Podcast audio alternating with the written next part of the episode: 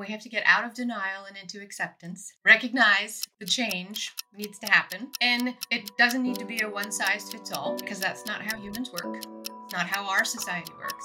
Humans are intrinsically seeking joy. You are listening to the AFIRE podcast real estate, technology, cross border investing, and the opportunities of a changing world. Let's start a conversation now. Yeah, so change. It's it's a big thing. It's hard. It's where all the conversations are right now and the change that we're seeing in real estate and in the economy and in the political geopolitical culture seems to be bigger than we can control. It's it it's something where we have to ride I think a, a much bigger wave than any of us are used to. And certainly that's true in real estate. Uh, so today, uh, here we are in the first half of May 2023. Uh, I want to have a little bit of a conversation with someone who really has been surfing the waves of change for some time, uh, and that's uh, Mandi Wedin, who's the founder and CEO of Feroce. she has been working with investment managers throughout her career uh, trying to find uh, kind of solutions to all these changes and forces that are affecting us in real estate. So, thank you, Mandi, for joining me on the AFIRE podcast. Oh, happy to be here. Thanks for having me. Uh, so, I was talking with a colleague uh, just yesterday, and for some reason, the topic of where did you grow up came up. Um, and I've known him for, for probably 10 years. And I told him, I'm probably one of about four people in our industry that came from where we came from, and I'm talking to one of them. So, Mandi, I hear you're from my home state of Alaska. Is that true? That is true. Born in Anchorage and raised in Soldotna on the Kenai Peninsula. My family still lives there. Wow. Yes, Alaskan, tried and true. Growing up in Alaska at the time frame that you and I did, uh, we saw in real time in the 80s and then even more so in the 90s uh, the effects of climate change, probably before anyone else did. And also the impact of being in an e- uh, ecologically sensitive area. So we were seeing, you know, just driving to the to the store had an impact that you could see on the surroundings around you. Every tire tread seemed to have an impact on the environment. And then we were also seeing kind of the change in terms of the weather, certainly the, the retreat of the glaciers. Uh, we were seeing kind of animals that probably weren't there before and and plant life and uh, it really, I think it's a striking experience to have that and then come into real estate at a time where sustainability, climate change, ESG generally, is certainly having an impact on our risk and on the opportunities. How important do you think it was to grow up in a in a climate sensitive area such as Alaska? Yeah, I would say that just having awareness um, of the surroundings, nature, climate. Because you're right, you really um, living in Alaska, you feel it and experience it in a different way, right? So mm-hmm. that awareness, that lens, I brought to me in my real estate investment. I also talk about growing up in Alaska. Alaskans have a many of us have a frontier mentality, right? right. Like you have a backup. You have a backup for everything, really, right? Because right. if your car breaks down, you could freeze to death right? You could be, you know, in trouble with a big, large animal who wants to eat you, right? Mm-hmm. You could be there for too long, all sorts of things. So you you have backups, you have contingency plans, and that, for me anyway, um, brings an opportunity to look at scenario planning. Okay, if this happens, we have these three things, right? This is good news, this is not great news, this is really bad news, and you plan around that. And that's what real estate investment is, right? You're right. managing risk, you're allocating and managing risk. You're not avoiding risk, you're just managing it and getting the best result. So I feel like the frontier mentality um, is a good base for that execution um, to deliver results through that management of the risk, right? Identifying them and then dealing with them. Absolutely, and I, I, love that you use the, the, the term frontier mentality uh, because it goes even deeper than that. I believe in that when you're on the frontier and having to have your backup and your backup of your backup, and and very much an awareness that you make too many mistakes and it's game over. You you can't just call someone in to help you out, but also that you don't always have the tools you need, you don't always have the supplies you need, and you certainly don't have the expertise you need in order to solve a problem. So you you frankly have to improvise on a regular basis and and go into a problem without having total preparation at all times, but this sense of I'll figure it out as I go. And it seems to me that nothing would prepare someone for the times we are in now, where we don't really have the tools. We're developing the tools as we are engaging with the issues than than having to do that uh, in the middle of a of a frozen lake somewhere, and uh, suddenly your foot went through the ice. Uh, you know, what do you do? How do you improvise, and where do you go? Do you think that's uh, about right? I mean, certainly that's how I've been seeing it lately. Yeah, yeah, I would I would agree. Right, if you don't have a roll of duct tape with you, right, something might yep. be wrong. Right. Right. so so it's the it's the it's the duct tape school that that you and I went to that that helps to go there. Well, let, us bring it back then into uh, into real estate sustainability. ESG has certainly been a big part of what's of shaking us up, especially if you're dealing with institutional capital. Mm-hmm. Uh, perhaps the states of Florida and Texas are able to say we we don't care about ESG, but for anyone who's trying to raise capital on the global markets, it is important, um, and it does make a difference. But I, here's my question about sustainability: mm-hmm. is that we, we we've done a really great job of improving the performance of our buildings in terms of energy. We're continuing to raise the bar on that. Everyone now is starting to talk about you know more sustainable concrete and steel. I mean, there's a lot of things that are that are happening that are really exciting from a technological standpoint. But I think there's probably a more fundamental question than how do we make something that accounts for 40% or more of the carbon footprint less bad and is that office in the right place to begin with? Is is moving our entire population 20 to 50 miles every day the most sustainable approach? How are you thinking about real estate's place in the sustainability question? Given the life cycle and sort of the duration of investments, right? There's the what do we own today? Right. And where do we want to be tomorrow? Either through new investments or transitioning to the new. So the question of should we continue to operate under the assumption that the population of workforce is going to drive from a home where there's a perfectly um, good workspace that serves certain needs, drive in a car in most instances, to another place to complete our work and all of the externalities right? The additional expense that comes with it to get there. The answer is we're seeing that happen as the market shifts and the workers and the workforce say, okay, I have work to do, and it's in a heads down work space, or it's a collaborative team space, or it's client meeting space. The tools to complete that work include space, real estate space, in three different places. So, do I now need three footprints? That's one question. Is that right. sustainable, appropriate, economical, right? Effective, scalable, all those questions that we ask around business. Or do I need two? Or do I need one? Or one of the questions that um, I have for you, and I'd love to get your take on, is do we take our needs for office, the heads down work, if you can't get that at a remote place, you go get that at a closer to you place, mm-hmm. flex office space or some sort of like drop in, here's my like the library used to be growing up, right? Right. Went and sat at a cube or a table or a room in the library to tap out your report on a typewriter. Like literally, that's, you know, yeah. how it used to work. Do you need that space? And then you need event space. You're meeting with other humans and your team and you need collaboration and tech mm-hmm. right? And do you need to go 20 miles to do it or not?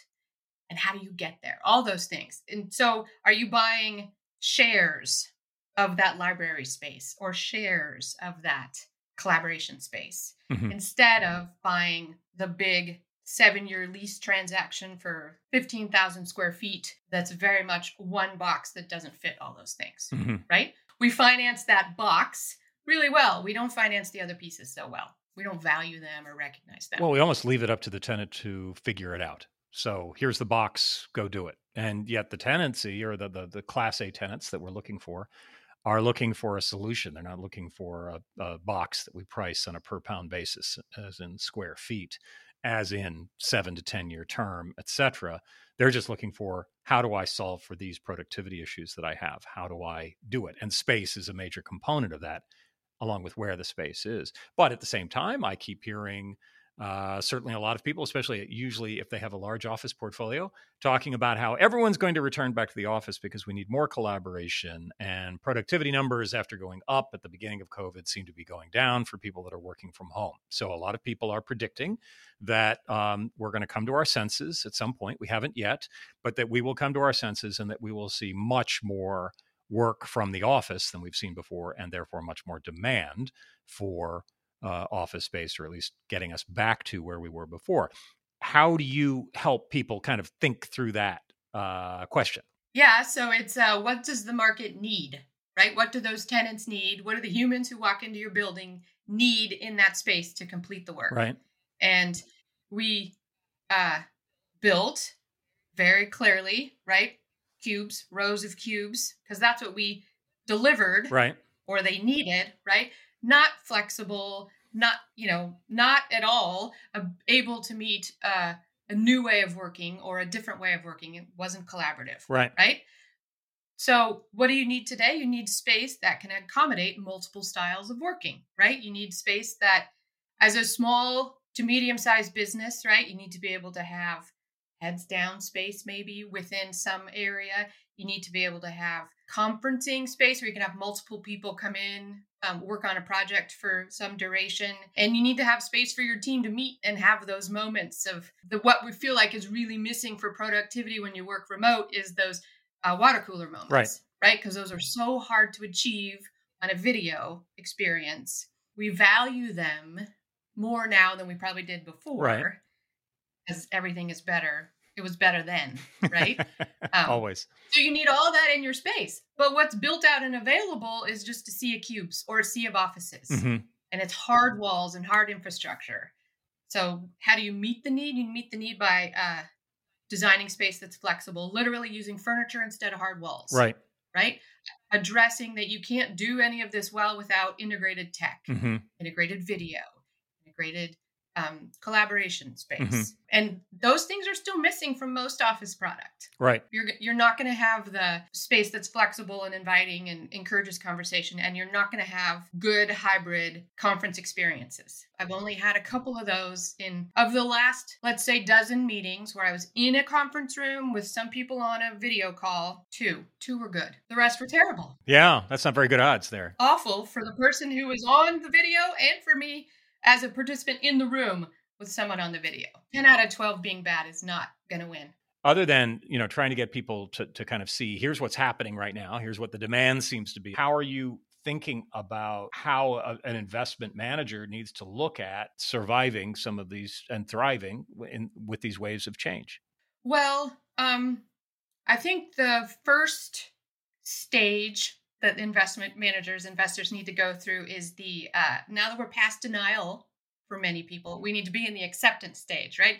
ESG, sustainable investing mandates are here to stay. Right.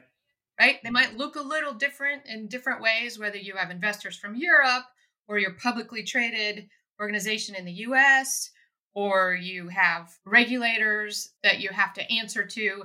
But the requirement to have and I define ESG and I add R for resilience. I define that as a framework that investors use to decide to make investments that are both strong risk adjusted returns and produce a positive societal impact. And if you have both of those, because you've gone through the framework of evaluating your environment, social, governance, and resilience pillars, then you're going to be able to chart a path forward to deliver the returns with the positive societal impact. That framework, that demand from investors to meet those two standards, it's not going away. It's here to stay.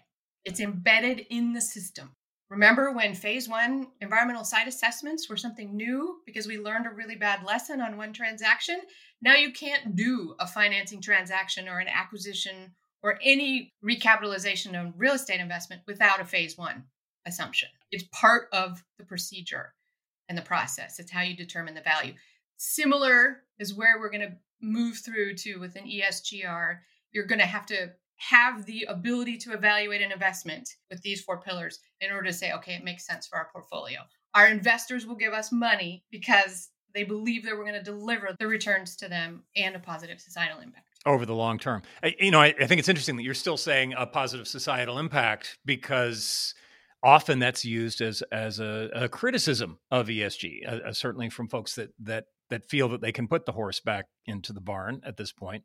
Uh, and and yet, I, I, think part of what drives uh, the acceptance and the, and the fact that it's already baked in in terms of ESG and, and R is that if you have anyone who's a long term investor, and by long term I mean anything over really five to, to seven years, uh, that you have to be thinking about this from a risk perspective that you don't make you don't make the expected returns or you cannot reliably deliver those returns uh, on a risk adjusted basis if you don't pay attention to this and if you don't have the data uh, I find it interesting as well that the the most the highest rated uh, buildings that uh, are in terms of ESG, they they lease up faster, they lease up at a higher rate than than other buildings. They are alpha, and and part of what I've I've constantly been frustrated by when people are objecting uh, to some of this because yeah it's a pain. It's a pain to have to answer to some sort of regulatory authority and talk about you know we've got to we got to take care of this this and this. We have to have good metrics on this etc but the companies that do that they achieve exactly what it is that we're supposed to be doing as as investors as people that are fiduciaries taking care of people's money which is to deliver better risk adjusted returns to find alpha in an environment where capital is chasing after every possible opportunity to get a return. Um, I find it surprising that we get stuck in our definitions of, of societal uh, positives or, or morality. So, you know, we, we suddenly have this kind of, uh, what, what is it, the, the, woke agenda, uh, whatever that might be. And, and I'm very confused by what they mean when they say that, but it, it it's almost immaterial because we can all put on our evil capitalist hats and go, well, we make more money by doing it this way. Why wouldn't we do it this way? And if we don't, we're just hurting our investors. We're hurting the pensioners that that we have been, you know, uh, given the task of protecting their long-term security. It seems to me that ESG and R should be high up on everyone's list, uh, not just the Europeans and the Canadians, but we should all be looking at this uh, certainly as we're seeing the the financial uh, economic impact of, of a very real climate change that's taking place. Um, you know, not everyone knows this, but but uh, since Mandi and I both come from Alaska, Alaska is is known uh, for being perhaps to the right of states like Texas politically. Uh, so it's it's not exactly uh, it's not just because uh, we're we're really into nature, which you know certainly we are because we lived in nature for so long. But it's not just that. It's it's also a sense of practicality and how how we succeed and how we deal with with risk. I'm sorry, I got up on my soapbox there. I apologize, but you know, I, I, does that resonate with you? It does. Yeah, I mean the the the fun, easy answer is ESGR makes more money in the long run, right? Right. Having that framework, you get better results, right? It's uh, we've seen this with uh, lots of data, right? Yes, buildings that have a green um, factor sell at higher prices per square foot. And they actually trade because look at what's traded in the market in the last six months, right? Right. You get better lease rates, right? On the multifamily side, right? You have less turnover. So that's driven by supply and demand. Demand coming from your customers, your users, is concentrated right now where we see transactions happen in those that are pursuing on the office side, right, it's a decarbonization. Who's got a net zero target as a corporate, as a bank, as a regulator, as a country? And if you, I use the example of Google, right? They have a 2030 net zero goal. So Google is not going to let a 25,000 square foot lease for office space in the District of Columbia ruin their chances of meeting their 2030 target.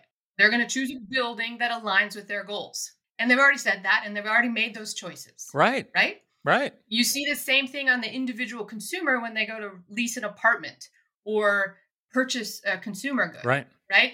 They Google what your sustainability practices are. And I say they, right? The Gen Z population is a huge driver of a lot of this, right? Because they spend dollars where companies align with their own goals and aspirations. And you can see that in where the dollars go. And you can see that in the apartment buildings that they choose because that resonates with them. It meets their internal needs.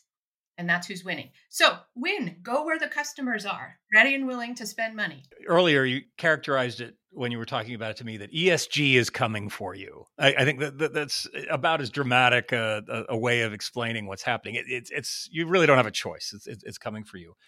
Given that it's coming for us, how should investors who have existing portfolios that may or may not have various levels of sustainability baked in, how do we need to start moving our thinking, our managing, our operations to avoid the worst and and improve the best? Yeah it's a it's a combination of things right? It's a big change management process but first you have to get your team on board what is the goal and who's going to execute it mm-hmm. right and in the real estate portfolio we talk about taking it from the c suite from the boardroom to the boiler room. The people who actually make choices about operating buildings, the building engineering team, the asset management team, and you communicate what your ESG goal is you communicate the strategy and then you work with them to execute it. If you're going to install technology at a building level, you're going to be changing the physical structure and you're going to be asking the humans who are in that building to change their behavior. So you have to go get them on board. I talk about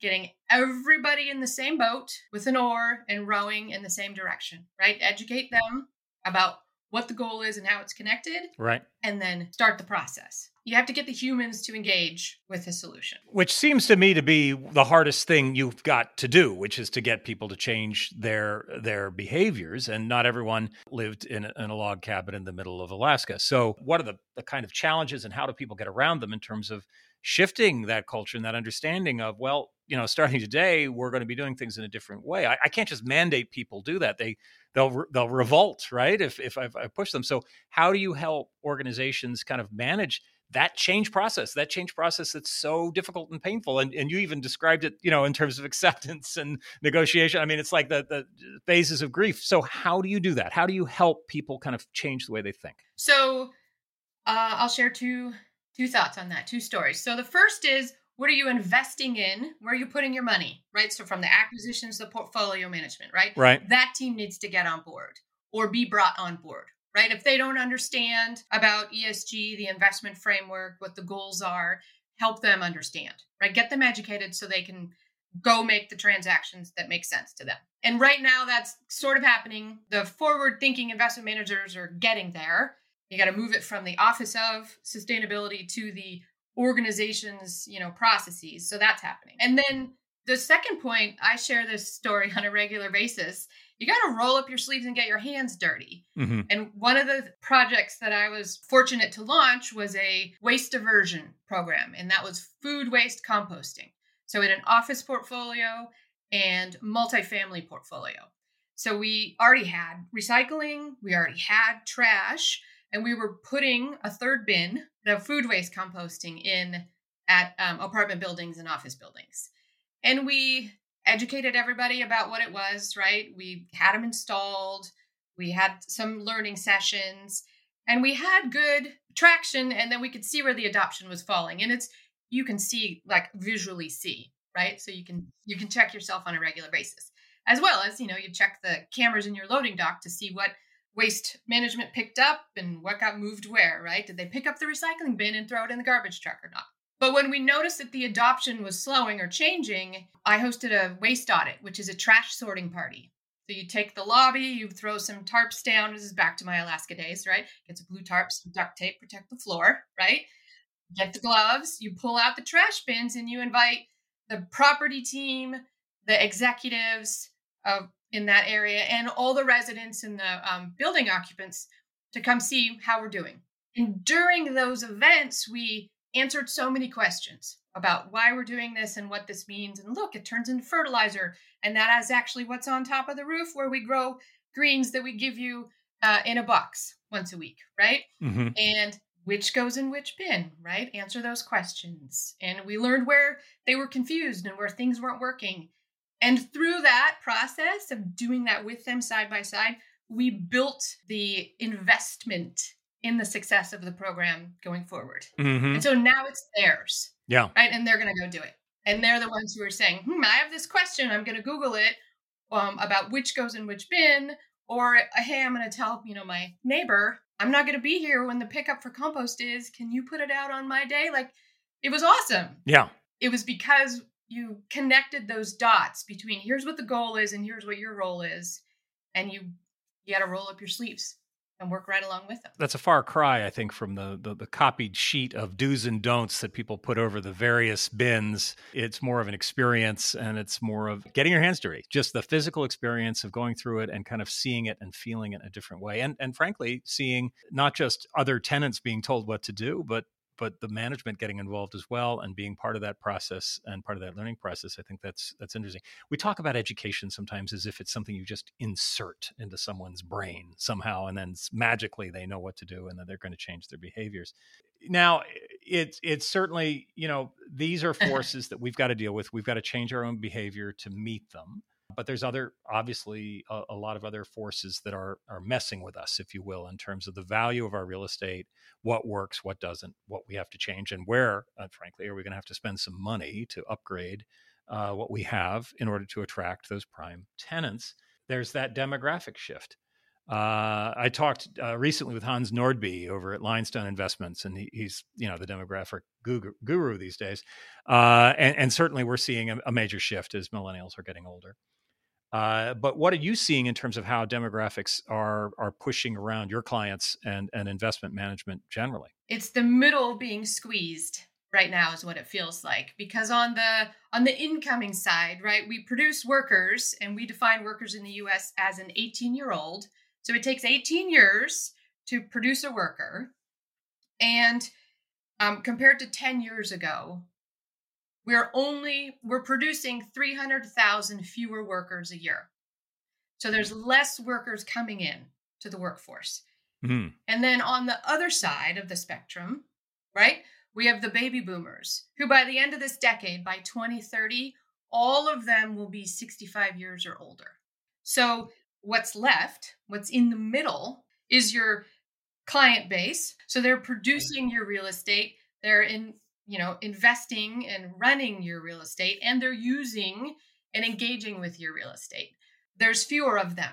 So you're going to have to deal with fewer people. And honda right? The honda motorcycle story is the famous uh, example that we use for case studies. When you're 20 you're much more likely to buy a honda motorcycle than when you're 35 and married with two kids under five or when you're 65 and entering retirement so, what's the size of the 20 year old um, cohort, whatever it is, 18 to 22? And how does that change over time, right? Real estate pays a lot of attention to that. Household formation, workforce, all of those things. So it's all changing. And this is US, right? It, globally, it's even more fascinating what's happening in India and China with the workforce, as well as in European countries. But in the US, we're dealing with that um, shrinking workforce. And so you have to reframe that as an opportunity and find how your organization's mission aligns with your employees' mission so that you keep that talent. You get that talent and you keep that talent. And when you align like that and your talent is aligned with you and you keep them, you have a competitive edge. You win more often. So that that's the reframing that we have to plan for and think through when we look at how demographics are impacting real estate as a category, both as an investment and as a product. This uh, the big thing that that is in the the media all the time, and people are constantly asking me about is AI and how that's changing not just you know the culture and and you know there's some very serious implications of of Chat GPT and everything else that's coming out right now, uh, but also in terms of our processes and our approach to data and where it goes. So how do you think how how do you advise your clients? To be thinking about these major forces that are mostly at this point a lot of uncertainty and a lot of fear about where that's going but but how do we surf that? Well i'll tell you my story. So i was reading about chat gpt when it first came into my awareness right which is what beginning of this year? So months right? We're still measuring it in months. And i was mm-hmm. like oh that i don't know. That that doesn't seem like anything i would use or really like how could this be applied? I'm not certain. I was like whatever try it it's a no cost exercise, right? So I tried it and I um, put some prompts in like provide a uh, compare and contrast between A and B. And the response was, can't do that, right? Don't have access to the internet. Okay, provide this um, evaluation of this organization's report and their outcomes. Can't do it. I was like, okay, so what do I need from this? Right. So then, um, on someone's advice, I said, okay, explain this topic, and I picked a topic, right? Um, to a fourth grade elementary school audience. Okay, and that, uh, what I, you know, the output from ChatGPT was very useful, right? It wasn't in my tone, it wasn't in my way of speaking, but the here are the concepts that are going to be important to convey to a fourth grade elementary class. And I could use that. And I'm like, well, if the fourth graders get it, right? We're uh, we're in a good place. So figuring out how to use it is number one challenge that me, a Gen Xer and a tech adopter, early adopter, had to deal with. But I think where I see it really valuable nowadays is if I am problem solving uh, within specific boundaries. Uh, and I think about this when I think about code, right? Zoning regulations and code. I was in a meeting earlier this week, a two and a half hour long uh, purchase and sale agreement negotiation, right, with buyer and seller. And there were questions about zoning regulations and where jurisdiction where this property was located. And I was like, oh, ChatGPT could give me that in minute, in moments. That's where it's useful, right? When you're answering, when my job is a code reviewer or uh, an architect or someone who's building something and needs access to known data, and you need tidying and sourcing, right? But that's where it's going to be useful. Um, we're already seeing it, right? Organizations are already saying, right, they're shortening the the learning curve for new employees when they have a chat GPT or some sort of AI tool with uh, them alongside to ask questions about where do I find the X, Y, and Z policy, right? It'll just send it instead of you know going through the labyrinth of people who know where that policy is located. But less uh, less certainly the i don't i don't know if it's higher or just more complicated communication that needs to take place that chat gpt at least in this iteration is not able to uh, deliver at this point. Maybe that's something still to come.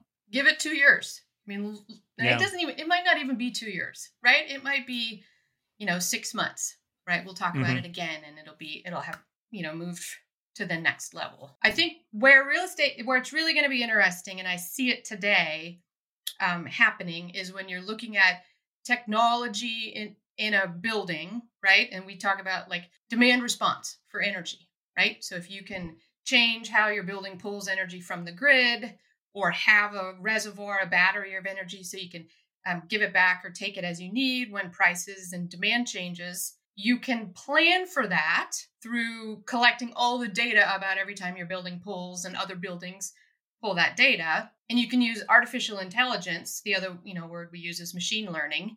You can use the thousands and thousands and thousands, probably even more, of data points to learn and anticipate of when that's coming and what's going to happen. So you can be proactive about that demand response, right? You need all of those data points for the machine to learn Right. Because the machine doesn't learn just because you tell it, I want to use energy more efficiently. You want to show it how you use energy more efficiently. And you need all those data points to do it. But that's happening today in real time too. And that will only get better. And yes, this is scary, right? Like 2001 and HAL and like like there is a lot happening in the world today that uh around AI intelligence and robots and what are we going to be in a year? I, I, part of me, most of me is super excited, and a little part of me is like, "Oh, I'm back in Alaska. What are my contingency plans?" Right? Is that another big giant predator that I have to deal with right. now? And you just don't know. Uh, it's a, it's a kind of wariness uh, around. All right, well, let's pay attention to this. We don't know what it's going to do exactly, but I, I'm enthused by your enthusiasm around it. I think there's there's something something that we need to pay more attention to. I think the whole kind of digital aspect of place is something that we're probably going to continue to be wrestling with as as we're looking at uh, real estate. Uh, you know, there, there's a tendency for people to make the mistake of thinking that real estate is a building, when actually it's it's aggregation of people and and densification of people. That we are through contracts, through placemaking, through making a building work a little bit better so that people want to come together. That's how we get paid. And as soon as we get too stuck on the building, we get stuck. We literally get stuck. And the building is not necessarily what the value is. The value is how many people want to be there how much are they willing to pay to be there whether they're buying things or they're doing work or they're living there whatever it is that they might be doing in that space and it seems to me that the digital aspect, as we think about digital twins, as we think about you know what happens in the metaverse, uh, perhaps in terms of around location, how you know folks are trying to turn our building facades into advertising boards where they can put whatever they want facades in order to be on people's virtual reality. Mm-hmm. I think there's a lot there, and there's there's legal questions certainly. There's danger there. There's all sorts of ways that these things can be taken advantage of, but there's also opportunity for us to look again at real estate as something more than a building. A building is the tool that we use to help augment that relationship we have with tenants and investors.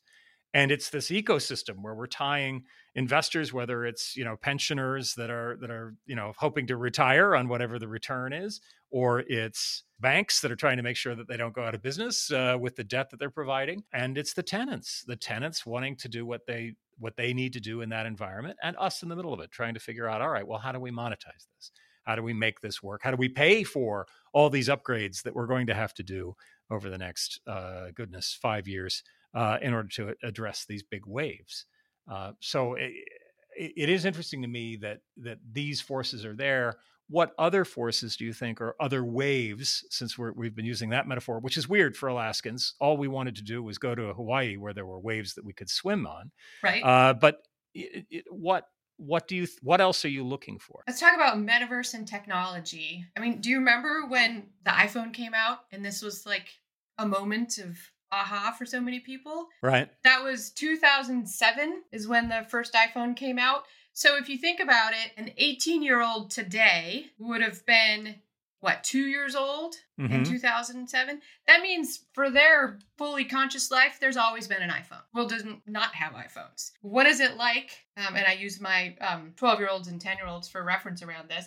What is it like for them to walk into their work or an office building and it's fully disconnected from a digital experience? There's no connection to their phone which they are like if they could be jacked in, mm-hmm. they'd have an implant. How is that building relevant in their world if it's fully disconnected from their experience? So we have to fix that, right? And yes, that it's a fragmented tech market, too many choices, not sure who's going to make it, what do you actually need in your building, understanding what your building's going to be, where you want to make an investment that's going to last or cost and it needs to last. All of that has to be resolved. But the need to make your building relevant for a tech user who happens to just be a 20 year old human who enters your building, that exists. You have to solve that. And then the um, when I talk about the metaverse, sometimes that elicits groans. Mm-hmm and it's true, right? Because what is that? So I like to define it because that helps me when I think about it. But it's a, the evolution of the internet moving from looking at things like browsing to actually interacting with things and then participating in real time in a shared virtual environment, right? So it's that spectrum. You can be anywhere on it. I use BMW, my favorite uh, example for real estate tech, because I get to say like digital twin and AI and metaverse all in the same segment. But BMW is using the metaverse today, and they're using it in a from a digital twin perspective. So I learned through this research that most of BMW's products are custom. You you buy a BMW because you can choose the color of the leather and choose the color of the exterior and all that. So most of their production is customized, which means they don't produce this, you know, the same car off the same production line every day for hours. So that changing is expensive in a factory perspective. So they have this digital twin where they can have a human who is reviewing and engaging how the factory in real life in Stuttgart or somewhere is actually operating, and they can plan for what's coming. Um, and they make changes from their virtual space on the production line to meet the needs of what's being produced right now. Something's not working, so they can change it, and what's coming for the next wave of production um, in the next hour or so. And that allows that engineer, that expertise to be working on different factories at the same time, right? And to take best practices learned and in the moment, in real time, make those changes, right? And it their efficiency is improved by 30% for these production lines, which are highly customized because they have that ability to see what's happening in real time and make changes by an expert who's not in the middle turning a wrench. They're at a desk right? Moving things in a virtual metaverse environment. And I think that's way cool. And I think that's coming. yeah. Right? Yeah. To your local office building. yes, I, I, agree, and you know, I think it's one of the subjects that I'd like to to have more around some of AFIRE. Uh, uh, the digital twin discussion has been, you know, most owners of of buildings are engaged with digital twins; they just don't know it uh, that their engineers are perhaps playing with it, especially when it comes to new construction.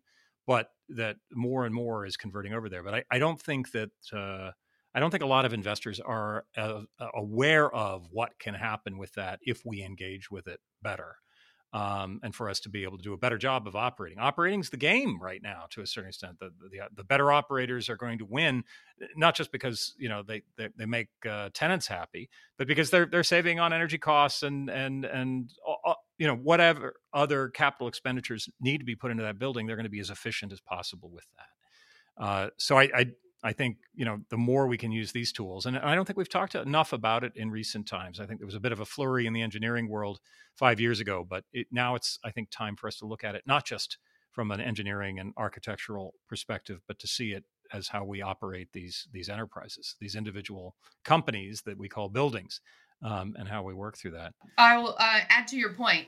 I think that yes, we see digital twins um, in the design of new buildings, actually the design process, and we see them in the operation of new buildings that have the infrastructure that can be twinned. Right. Right. But we have such a huge stock of existing buildings that don't even have, I mean, maybe they have a thermostat, one of the little ones that you move with your hands, right? Yeah. Um, but they don't have a building automation system.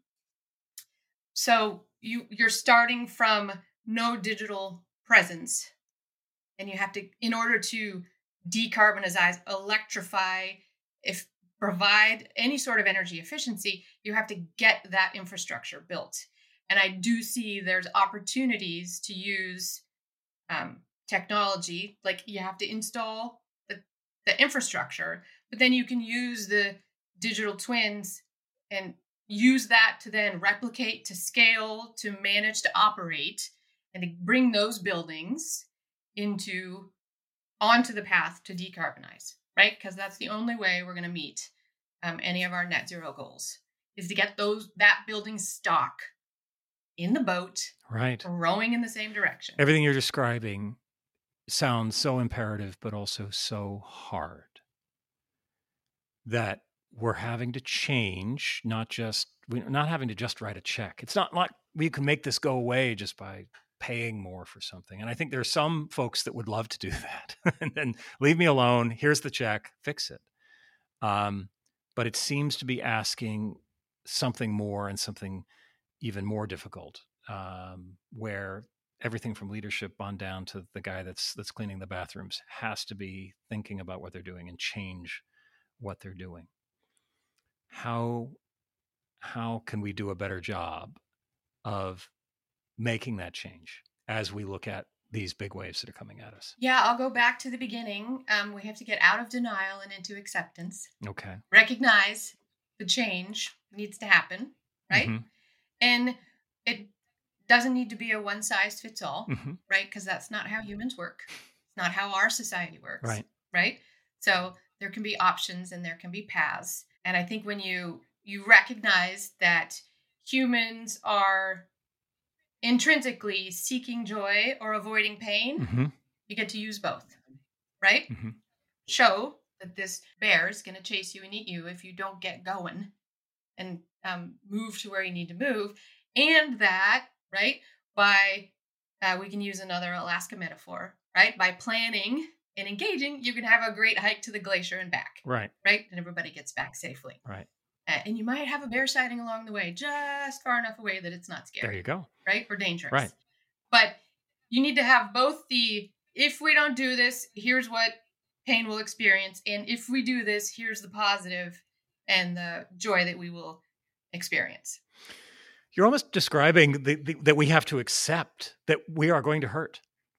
It, it's it's you know I think sometimes when we avoid making change, it's we we have some sort of assumption that it's possible to avoid the difficulty and and the pain, uh, as opposed to saying it is going to hurt, no matter what happens.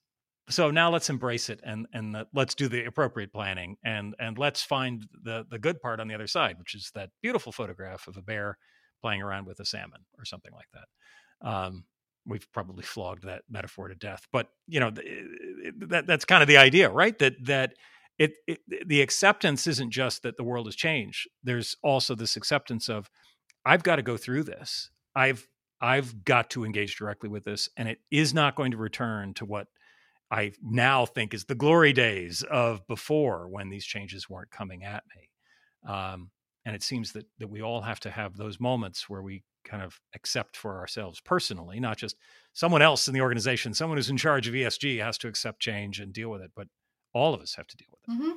Yeah, we redefine success, right? Success now means that we X plus Y, right? It was just X. You just need to achieve the highest rental rate. Okay, great. Now, achieve the highest rental rate and you need to meet that tenant's decarbonization goals in order to get that lease signed, right? Mm-hmm. So, it when that's put in front of people to sign industrial leases or retail leases or office leases, we figure it out, right? We're like, yes, okay, we can invest in this. We will install this. All of that is possible when we are the art of the possible, right? When we're going to get a lease signed. But um, if you just say, no, I can't do it, you're not going to win that lease. and then you're going to experience pain. Real pain because they're going to go somewhere. That's else. right. That, then you're talking real pain, not just discomfort, but real pain. Well, that. Yeah. So get ready for that conversation now. Yeah, that's what I say. I think that's good good advice, and uh, I, I suspect that there's going to be a lot more conversations like this, especially as we look out over the year ahead of us. Uh, maybe it's two or three years. We'll see how long uh, these challenges before we start getting a grip on how we can work with them. And, and I, I do think that there's something very bright on the other side as we solve some of these major problems. We may get that beautiful photograph of a bear uh, without getting hurt. Uh, so thank you uh, for joining me and, and, talking through this a little bit with me. Um, we've been talking with uh, Mandi uh, Wedin at, at Feroce uh, about change, about ESG and resilience, about tech, about the metaverse. What haven't we talked about? Uh, but I, I, certainly recommend that that people uh, seek out Feroce and, and, some of the insights about how to apply some of this kind of change management into our world of investment management. So thank you, Mandi, for joining me on the AFIRE podcast. I greatly enjoyed it. Uh, it was a lot of fun. Thanks for having me. You have been listening to the AFIRE podcast. Remember to subscribe on your favorite podcast subscription service, such as Apple, Spotify, Google, Stitchers, and others. AFIRE is not engaged in providing tax, accounting, or legal advice. No content in this podcast is to be construed as a recommendation to buy or sell any asset. Some information included has been obtained from third party sources considered to be reliable though AFIRE is not responsible for guaranteeing the accuracy of third party information. The opinions expressed are those of its respective contributors and sources, and do not necessarily reflect those of AFIRE.